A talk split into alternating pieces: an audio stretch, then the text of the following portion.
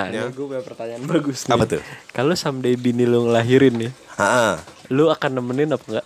Nemenin tapi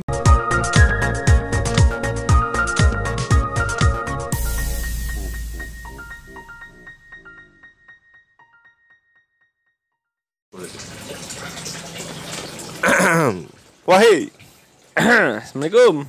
Balik lagi di Absolute Podcast bersama Dance and Rex. Gimana? Wadon. Wedo. Awewe. Kalau di Banten yang parah tuh anjrit, apa ya? Ada bahasa Sunda yang lebih kasar dari awewe, wedo, wadon. Apa? Lupa gue. Pokoknya ada lah bahasa daerah. Kemarin hari wanita. Hari wanita. Ada artis yang vokal banget, Rek. Siapa? Yang mau kayak Mary Melina. Hana Al-Rashid. Oh iya, parah. Dia vokal banget kayaknya kalau di sosmed. Tapi dia enak sih kayaknya. Ngelawan kayak itu kali. Iya, pulen ya. Kayak kalau beras tuh rojo lele ya. Aduh, emansipasi ya kan, mereka menuntut kesetaraan. Equalism. Asik. Gimana ya? Kalau lu sendiri nanggupinnya gimana? Kalau emansipasi nih ya? Emansi party. Jadi kalau dari segi misalkan pekerjaan, cewek tuh maunya emansipasi. Gue bisa ngerjain apa yang cowok kerjain, ya kan? Misalkan kayak di jadi bos, dari jadi atasan. Ya hak-hak. Iya kayak gitunya ya. Gue mau nih nerima yang sama. Tapi ketika di transportasi, dia maunya gerbong khusus. Kalau itu duduk. Tunggu, gue rada kontras sih. Kita ngomongin ini ya, komuter lain. Itu gerbong khusus wanita itu di depan sama di pojok belakang. Lu tau kereta kalau tabrakan mana duluan? Cewek. Ini gerbong duluan. Enggak mungkin dari samping kan kereta ketabrak. Secara langsung dikorbanin sama PT. Iya, kayaknya anjing ngurang-ngurangin cewek lah nih gitu kayaknya. Sama kayak kasusnya di bandara dikasih ini segway tau lo yang berdiri roda, iya. Yang gitu doang, yang tua-tua kan nggak bisa make. Bokap gue ngejeledak waktu itu jalan, iya udah kan jeledak jatuh nggak masuk sehari tuh. Terus pikiran dia kayaknya emang perusahaan gue emang mau musnahin yang tua-tua dari daripada mati ngejeledak tau lo. Kayak gitu dah ya, kalau menurut lo gimana tuh yang MNC sapi, MNC party. Iya. Bagus sih. Kalau yang sejauh ini yang dari dunia kerja terus kepemimpinan, kencengin. Suara gue kepelan. Sorry nih gue ngomongnya di sini. Mic lu kencingin. Di dunia kerja di era-era global sekarang, kepemimpinan ya emang udah menurut gue udah, karena yang kita kenyam sama kan sama perempuan dari segi apapun ya, pendidikan ya. Misalnya lu mengenyam hal yang sama, masa outputnya nggak boleh sama gitu kan, kayak nggak adil aja sih kalau itu. Tapi kayaknya dia emang kayaknya ada persoalan yang hanya dimiliki wanita nih, dan ketika melakukan pekerjaan kayak misalkan kan cewek tuh mengalami yang namanya tiap bulan tuh emosi tidak stabil. Oke, di siklus haidnya ya. Haid itu menstruasi katanya tuh. Nah iya sih, paling problematika terbesar dia ketika menghadapi anjing di motor berisik banget. Tailuk. Ketika menghadapi itu tadi yang gue bilang, yang lu bilang siklus haid itu, emang susah gampang sih ngadepin yang kayak gitu. Lu pernah gak sih ngadepin cewek yang lagi mens? Lagi emosinya terutama PMS ya, pramenstruasi. Sebelum syndrome. Itu tahapannya pramenstruasi. Iya, PMS tuh pramenstruasi syndrome kan. Yang kata ngamuk-ngamuk. Iya, kalau enggak update-annya PMS Day one menstruasi ya. Gitu. Lu pernah menghadapi gak di kehidupan sehari-hari? Itu mungkin paling cocok bukan lu kasih nasihat. Paling cocok lu modal kuping, iyain aja ya, dengerin. Ya terus aku harus gimana ya, kasih saran dikit-dikit aja lah maksudnya. Nggak usah yang terlalu. Iya, itu terus di saat PMS itu cewek tuh cuman pengen didengerin doang. Abis tapi itu, kadang-kadang gue misalnya lu diem aja sih, nggak peduli lu kasih gitu. Tanggapan tipis-tipis, karena kalau kita banyak omong dia juga bete. Iya sih kan, yang ada kita kena semprot. Susah ya, basicnya kayak gue, kayak lu gini yang bacot gini. Susah ya menghadapi cewek-cewek lagi PMS. Terus ada di beberapa negara yang memberikan cuti menstruasi. Oh, di sini belum ya? Belum. Pernah denger gak sih lo? Iya. Ada cuti mens di Jepang apa di mana? Kalau di sini tuh kalau gak salah cuti melahirkan. Cuti melahirkan juga beda-beda kebijakannya tiap negara. Yang gue baru tahu sih selama ini kalau di Indonesia sendiri kan 3 bulan. Dari 1 bulan sebelum berojol? Enggak, terserah lu mau ambil kapan. Oh. Orang beberapa kali gue ketemu orang kantoran yang emang udah hamil gede, udah HPL ya. Oh, tergantung sikon badannya, sikon masih bisa badannya gerak masih, atau enggak iya, ya.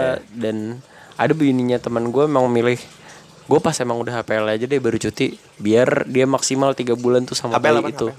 Hari prediksi lahir. Oh, okay. Jadi tanggal sekian nih. Oh, minggu ini nih berarti diprediksikan lahir. Oke, gue cuti. Ambil cuti hamil, gitu. Cuti melahirkan. Biar pas bayinya brojol dia punya waktu banyak. Gitulah. Tapi ada. Kok katanya emansipasi ya? Cewek dapat cuti melahirkan. Kenapa cowok tidak dapat cuti menghamili? Tapi ada di negara-negara tertentu yang lu dapat cuti pas bini lu melahirkan. Karena kita harus di situ kan. Iya, karena kita harus administrasi. Lebih bayar. Ya. Lagi pusing kan itu. Iya sih. Lebih pusing daripada ngurus pajak. Ngurus pajak aja dikasih izin. Iya, kan? Sekarang udah mulai dikasih izin. Enggak. Cuman emang sebenarnya butuh ditemenin kan ya? Butuh lagi lah, itu lagi sakit-sakitnya. Nah, gue punya pertanyaan bagus nih. Apa tuh? Kalau someday bini lu ngelahirin nih, lu akan nemenin apa enggak? Nemenin, tapi gue kayaknya gak di dalam. Gue ada di luar dah. Video call aja ya? Iya, mesti gue di luar main Mobile Legends. Tapi gue di situ. Maksudnya ketika dia butuh yang ngejenggut-ngejenggut kan? Katanya kan gitu ya? Itu kalau normal. Oh, ngelahirin normal ya. Kalau sesar kayak di rumah sakit tertentu emang nggak boleh masuk emang. Suaminya juga? Iya, nggak boleh. Jadi emang benar-benar dokter sama si ini. Tapi gue pernah lihat yang malah suaminya ngedokumentasiin. Itu rumah sakit mahal. Oh. Kalau sesar tuh rata-rata ya sendiri, nggak ditemenin suaminya. Kecuali kalau normal. Oh, normal boleh. Normal suaminya boleh ditemenin. Katanya itu dan. Apa? Gue pernah denger temen gue cerita, nggak tahu hoax, nggak tahu dia bener ya. Katanya kalau pas lahir normal si suami kan masuk ke ruangan bersalin tuh. Nemenin. Nah, terus? Itu pas lagi di dalam ruangan itu, pas proses ngeden-ngeden itu, katanya si suami suruh melintir-melintir pentilnya sendiri. Pentil sendiri? Pentil sendiri. Gue kira pentil sendiri dipelintir-pelintir. Gue kira pentil sendiri. Itu katanya merangsang supaya. Gue juga gak ngerti sih dia. Biar dia fokus. Kalau itu sih pandangan logis gue kayak biar teralihkan aja kali. Oh. Apa enggak ya? Takutnya ntar dipelintir-pelintir gak jadi ngelahirin malah engas. Enggak sih. Dalam kondisi kayak gitu kayak susah. Gak ada kepikiran ya? Gak keparkiran gue juga. Kayaknya teori temen lu mungkin ada benernya. Lebih ke pengalihan perhatian sih. Apa ada medisnya juga kita kurang tahu lah. Gue belum bisa membicarakan itu karena bukan kapasitas gue. Tapi kan itu cuti tadi kan. Cuti. Itu kalau cuti adalah buat wanita karir. Wanita karir. Kalau ibu rumah tangga? Cuti dari nyuci baju. Nah, jadi lakinya nyuci. Iya. Kebanyakan gitu cuy. Makanya agak ribet tuh kalau misalkan si suami nggak bisa ngehandle kerjaan cewek. Yang simpel-simpel aja deh, kayak nyuci, masak, sama apa sih kerjaan cewek yang paling berat? Ngelayanin suami lah. Lu suruh DIY, suruh ini lu boti lu hari-hari itu kan lu tidak bisa, bini lu tidak bisa melayani. Karena katanya kalau udah hamil gede ada kan cewek yang mager atau kebluk gitu. Bahkan pas udah melahirkan pun emang sebenarnya ada yang disuruh bed rest misalnya emang kondisinya. Oh, nggak boleh capek-capek banget. Ya sih banyak juga yang jadinya malah kayak apa? Keluar ketuban belum waktunya. Iya gitu, iya banyak gara-gara kecapean kerja atau segala macam. Tapi kayak sekarang lebih banyak pekerja ya cewek ya. Cewek wanita karir. Wanita karir ketimbang ibu rumah tangga. Karena kayaknya kebutuhan perusahaan deh. Kebutuhan perusahaan apa kebutuhan ekonomi keluarga? Bisa juga. Tapi nyokap gue gak kerja. Nyokap gue gak kerja dan fokus jadi ibu RT. Iya, fokus jadi rumah tangga. Dan menurut gue tugasnya terlaksana dengan baik juga. Itu sih kayaknya menurut gue kalau dari sudut pandang pasangan ya, itu sih apa namanya kalau kesepakatan berdua gitu dan musyawarah, mufakat. Iya, jadi oke nih yang kerja si bapak aja nih. Ibu fokus rumah tangga. Atau sekarang modelnya ada nih yang rada-rada lagi ngetren baru ya, millennial type, millennial denial gitu. Katanya si istri kerja tetap, si suami freelance. Artinya istri di perusahaan. Ya, istri kerja tetap di perusahaan. Oh. Suaminya kerja freelance. Karena freelance sabetannya lebih gede. Ini mah gue juga gitu anjing. Oh, lu juga malah. Lu ngomongin gue ya. Lu pengalaman pribadi nih ceritanya. Iya, ini lu lagi ngomongin gue. Kalau misalkan kayak gitu tuh, gue belum paham tuh konsepnya dalam kalo kesepakatan lu berdua sama pasangan. Kalau gue kesepakatannya gini. Jadi dari awal emang gue udah bilang gue tidak mendapatkan uang bulanan loh, tidak kayak orang-orang lain yang kerja di perusahaan gitu, yang tiap bulan ada gajinya. Artinya kita bisa bikin pos-pos buat nyicil sesuatu kan. Kalau lu ada pendapatan pasti bulanan, income bulanan kan, lu bisa nyicil sesuatu. Ya. Kalau gue nggak bisa, ya kalau lu mau sesuatu ya harus cash. Jadi ketika gue dapet gede, cash gitu. Baru abis itu puyeng gitu kan, keluar gede banget nih. Terus gue sepakatinya gini. Jadi duit kerjaan gue ya bener-bener bini gue yang megang.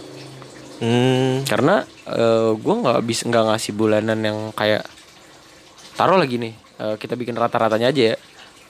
Misalnya buat kebutuhan rumah tangga habis 3 juta misal gue ngasihnya 15 juta satu proyek kan. Iya, 5 bulan tuh bisa-bisa gue kosong atau emang gue beberapa bulan ke depan nggak seproduktif itu gitu, atau gue nanti ngasih lagi 20 tapi di berapa bulan berikutnya gitu, kayak gitu aja. Iya, uniknya freelance kan gitu tuh, Dan. Bisa lu ngasih seminggu, tiap minggu nih 20 juta 20 juta lagi bagus. Nah itu ketika lagi not good, lu bisa 8 bulan kosong gitu kan. Emang dinamikanya gitu. Makanya gue pilih booking accounting. Oh, yang rada-rada bisa bulanan. Rada-rada dia bisa ngitung, bisa manage. Oh. Gue gak mikirin pendapatannya dia berapa sih. Oh, cuman kayak, dia bisa ngehandle duit lo itu ya. Iya, itu gue sampai sekarang gue gak tahu dia punya uang berapa, gaji berapa, gue gak pernah nanya juga. Terus yang terpenting adalah ini gue cara dapetin duit gue begini, gue dapetin duit jumlahnya segini, tapi range waktunya segini. Tolonglah di manage gitu loh, gue kayak gitu aja.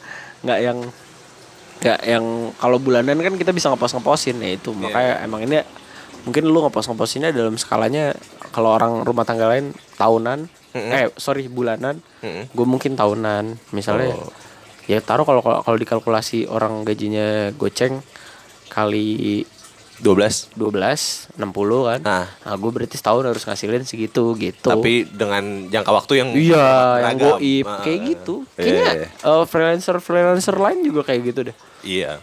Nggak mau yang freelance, mau yang emang dia bisnis, anjing sari roti. Tapi lu siap kalau misalkan ketika dia gawe selama tiap hari nih? Office hour dong. Iya, office hour. Berarti lu ngurus anak nih ketika lu di karunia buah hati. Mertua. Kan gue punya mertua. Oh, mertua gue masih muda. Pondok rumah mertua. Iya, enggak sih. Kayaknya nasibnya kalau misalnya gue bisa ya udah gue enggak akan tinggal diam kalau anak gue misalnya butuh kasar dicebokin gitu ya. Iya. Ya gue akan belajar itu semua sih. Suka tidak suka, mau tidak mau.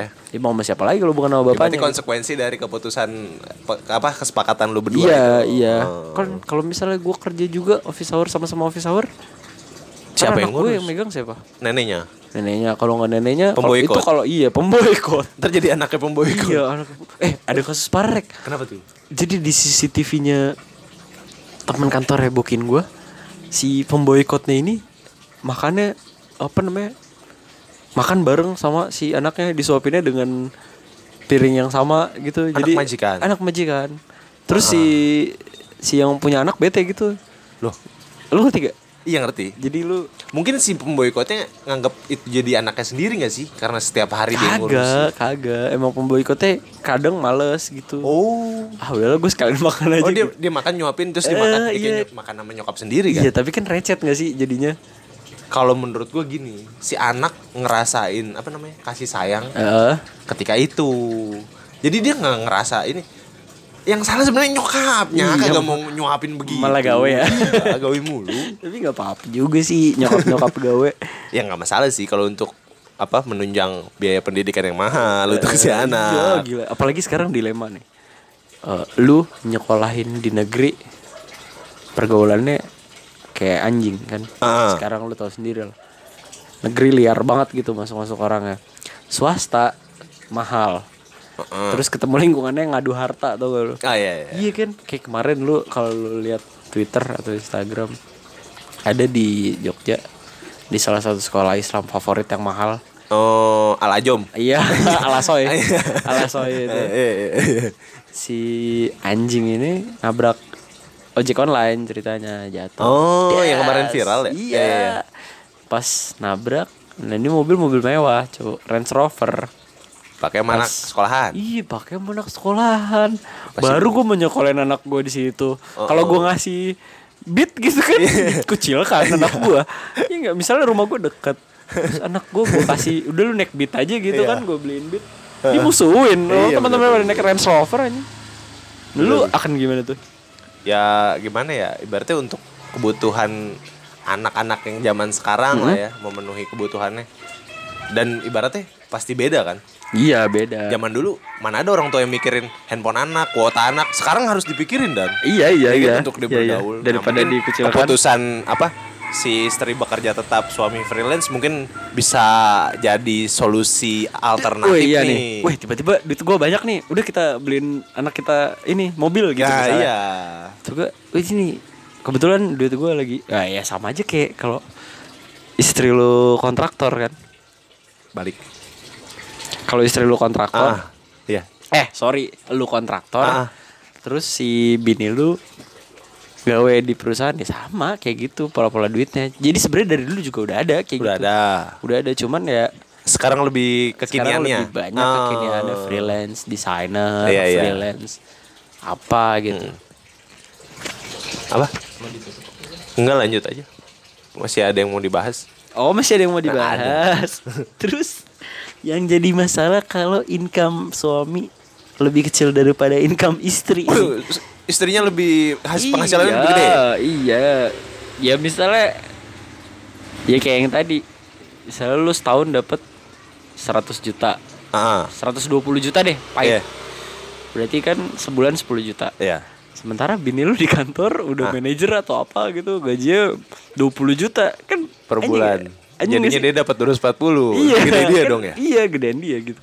Kalau menurut gua selama dia tetap bisa menghormati, enggak kan permasalahan ketika lu diinjak-injak kan, dia penghasilan lebih gede, dia nggak mau ngedengerin kata-kata lu, dia udah nggak bisa diatur sama lu sebagai suami. Tapi kan akan selalu begitu nggak sih? Apa ada yang enggak? Ada yang enggak. Kalau ceweknya mengerti hak dan kewajibannya, kalau gue bahas dari itunya aja dah, sosial ya. Sosial. Dia mengerti, porsi gue nih berarti untuk menunjang kehidupan rumah tangga gue. Tapi ketika gue di rumah, gue nunduk, patuh terhadap suami gue. Iya. Gak masalah sih menurut gue kalau misalkan si istrinya juga petang-peteng, selama si suaminya punya power. Kan dari segi penghasilan dia ketinggalan nih. Tapi dia dari segi apa juga ada yang nggak dimilikin sama si istrinya. Gue apa ya?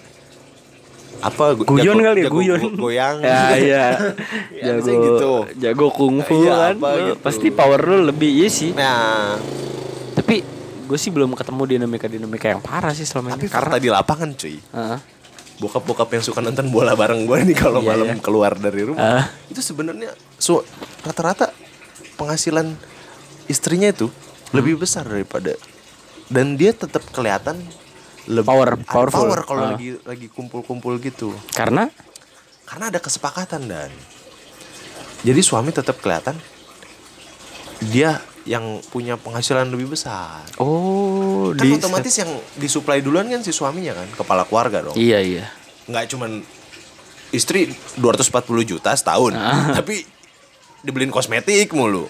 Suaminya minder dong, anjing. Gua kagak memakai, gua dari dulu pakai Beat aja nih. Beat yang tadi dari SMA itu lagi. Ora Beat ora cinta katanya gitu kan. Jatuh lagi anjing, dia gua lihat itu. Ya, misalkan gitu. otomatis harus disuplai dulu tuh ke suaminya, kegagahan iya ibaratnya. Oh pokoknya lu ganteng dulu deh iyalah, biar kita kemana-mana. Masa istrinya cuma buat dia dong. Tapi sih gue rasa istri tuh lebih ke anak sih. Pasti kalau istri yang punya penghasilan gede anaknya cakep, sepatunya baru, oh iya, bapaknya compang-camping ya. Compang-camping. Tapi kalau bokap nih, kadang-kadang gue respect juga nih. Kadang-kadang kita kurang menghargai jasanya bokap ya kan.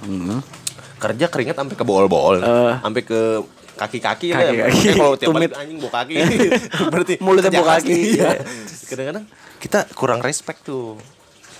Dia kadang-kadang nyari duit kan buat pendidikan kita yang utama dan yang paling utama buat beras, fasilitas, kemek-kemekan kita hari-harian, listrik, air. Oke. Okay. Sampai dia lupa ngedandanin dirinya sendiri. Iya, cuci bokap aja kan anak pakai sabun mandi cuy. Lu pernah enggak sih bokap lu beli kayak misalnya Pons? Enggak. Kan? Enggak. Gua enggak pernah. Lu sampai yang sesimpel-simpel. Tapi gue pikir-pikir lagi waktu gue masih tinggal di rumah gue. Kayak bokap gue pakai sabun muka gue deh. Kalau anaknya juga beli kan. Iya, kalau anaknya juga laki itu juga, kalau anaknya juga enggak. Oh, ntar gue cek mertoko gue deh punya sabun muka laki apa enggak ya? Iya. Dia rela dekil-dekilan nih, rela keringetan. Yang penting anak bini gue semenggah dah. Iya. Gue sih sebagai laki-laki gue juga akan gitu loh. Tapi kayaknya kalau gue kan mau udah terlahir keren, nggak bisa gue. Jadi emang gue mau kayak gimana aja. Bawaan aja keren aja. Tapi juga loh. Tapi kalau kita berarti kalau kita tarik kesimpulan antara emansipasi sama pendapatan, karir dan sebagainya macam, berarti udah kita udah bisa bilang cewek nggak kerja itu udah nggak zaman atau gimana? Kesepakatan. Iya, kalau si cewek mampu, kalau menurut gue nih, apa salahnya? Tapi ada juga yang laki nggak mampu, apa salahnya dia di rumah? Ceweknya nggak ada salahnya juga, nggak ada salahnya. Yang penting mah kesepakatan dan lu harus konsekuensinya ini itu tapi harus diterima. Tapi ada yang aneh juga nih. Temen gue case-nya bukinnya tuh sekarang ngurus anak karena anaknya masih kecil kan. Bukinnya resign pas melahirkan.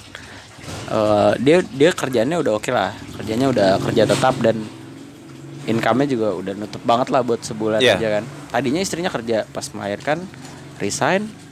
Terus dia sekarang malah berpikiran kebalik. Kayaknya bini gue harus kerja deh. Karena apa? Dia stres cu di rumah.